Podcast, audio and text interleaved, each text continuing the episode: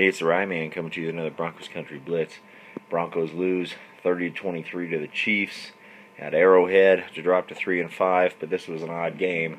Just from the standpoint of you, you felt like we brought our A game for a good part of the game despite losing the game. Keenum had a great game for three out of four quarters. We had a lot of our younger players step up. Uh, Booker looked the best he's looked since we drafted him. Unfortunately, still not enough when we lose in the end. And it's kind of interesting. Some people would argue the Chiefs are the best team in the league. Uh, of course, some people would argue that along with the Saints and the Rams and everything like that. But both times we played the Chiefs, we have been just a few striking plays away from beating them. Um, you know, even if McManus wouldn't have missed that long field goal, who knows how the game would have trended. Uh, but, you know, it just goes back to bad bad play calling in the in the fourth quarter. We seem to get off track sometimes. I don't know if we get nervous about you know catching up or when we're in the lead. I don't don't quite know what it is. I mean, we had the running game going. There was no reason to go to the, all the drop back passes.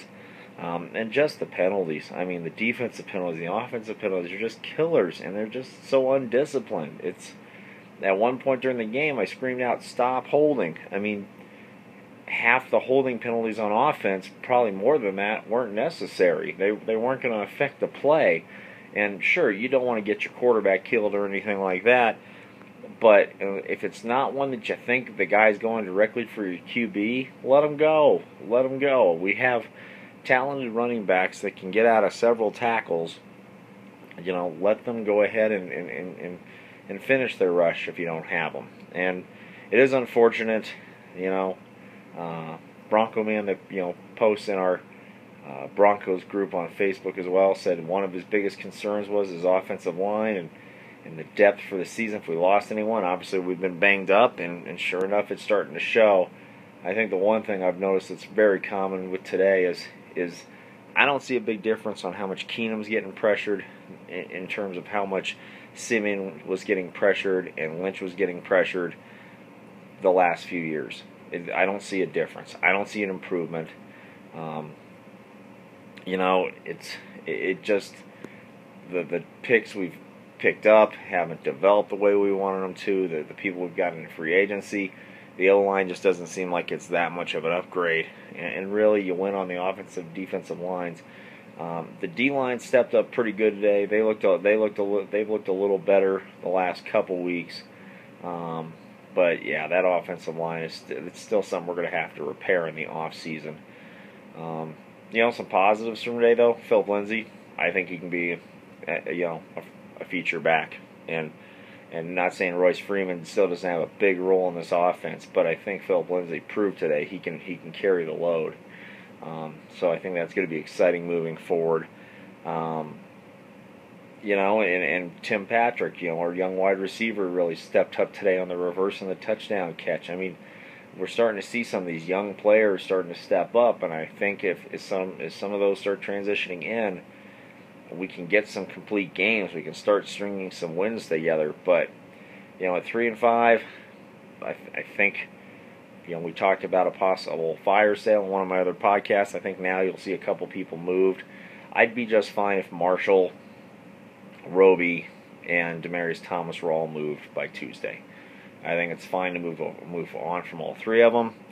Roby had that that terrible call, the terrible pass interference call when he when he just didn't need to do it. He already had the guy covered. He was already on the sideline. They gave the Chiefs the first down, and, and he just seems to play scared.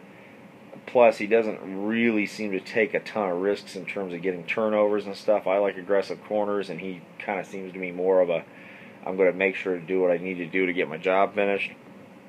Marshall's, like I said, nothing against him, fine linebacker.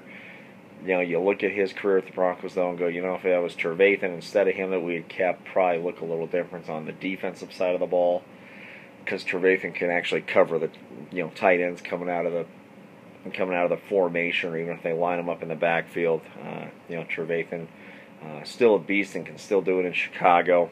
And Demaryius Thomas, uh, th- think y'all listen to my other podcasts, and and and I mentioned in one that I was at his probably best game ever in the 2000 wild card against the Steelers. A lot of people call it the Tebow game, and, and so I've I've always enjoyed watching them. But really, honestly, since the last year of Peyton Manning, that guy has dialed it in, and and there have been drops. We all know about his drops, but this year especially again, you know, Joseph mentioned in the offseason how much of a role DT needed to play. Obviously, that didn't happen again. All the trade rumors came up, and today, you know, had the drop across the middle, of the catch he should have made. He he had one, you know, highlight reel worthy catch for a first down, but really, you just, the effort's not there. Demaryius Thomas is dialing it in. It's time to move it on. We can do just fine with all our other receivers. I've seen Emmanuel Sanders as more of our number one than Demaryius Thomas for some time now. So maybe time to move on from all three of those guys. But like I said, some bright spots. It, you know, if the Chiefs are definitely one of the best teams in the league, and we were able to come that close to beating them both times, and a lot of the problems we had were self-inflicted wounds. That stuff can be fixed, and whether that can be fixed from you know the coaching staff that we have or a new staff coming in next year, uh, we'll wait and see. But at three and five, you gotta think while we're still playing this season, we're gonna start playing some of the younger guys and start seeing what we got um, as we transition into next year. Uh, you know, in the NFL these days, there is no rebuild. There's retooling, and I think we're going to probably start seeing some of that retooling. But, you know, was was happy with the way a lot of the players stepped up today. Um, I'm still waiting for Keenum to put together that four quarter game, but I thought for three quarters today he probably had one of his best games with us. You know, maybe his best game with us. He has just got to cut out that that one interception a game, that turnover a game. Um, but like I said, the offensive line is really not doing him any favors. Um, you know, minus maybe the Arizona game, they really haven't done him a ton of favors all season. So, um, and, and Phillip Lindsay, if we can get that kind of production and stick with the run every week, we are going to string some wins together. So, tough loss today, but at least it felt like everyone, for the most part, um, unless your name was Demaryius Thomas, came to play. So, until next week. This is the Rye Man. Once again, the Broncos drop to the Kansas City Chiefs, 30 to 23 at Arrowhead to drop to 3 and 5. And this is another Broncos Country Blitz.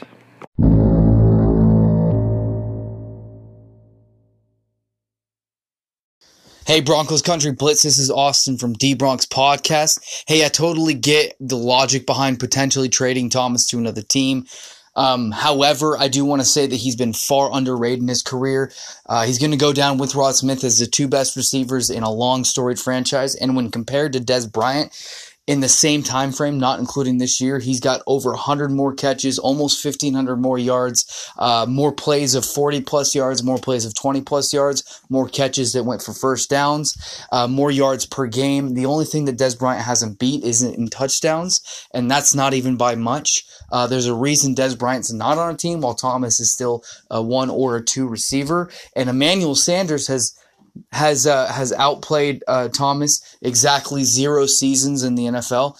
Um, not to say that he's not doing it this year. He definitely is this year. Uh, but I think we just have to appreciate our guys a little bit more. He certainly earned his contract.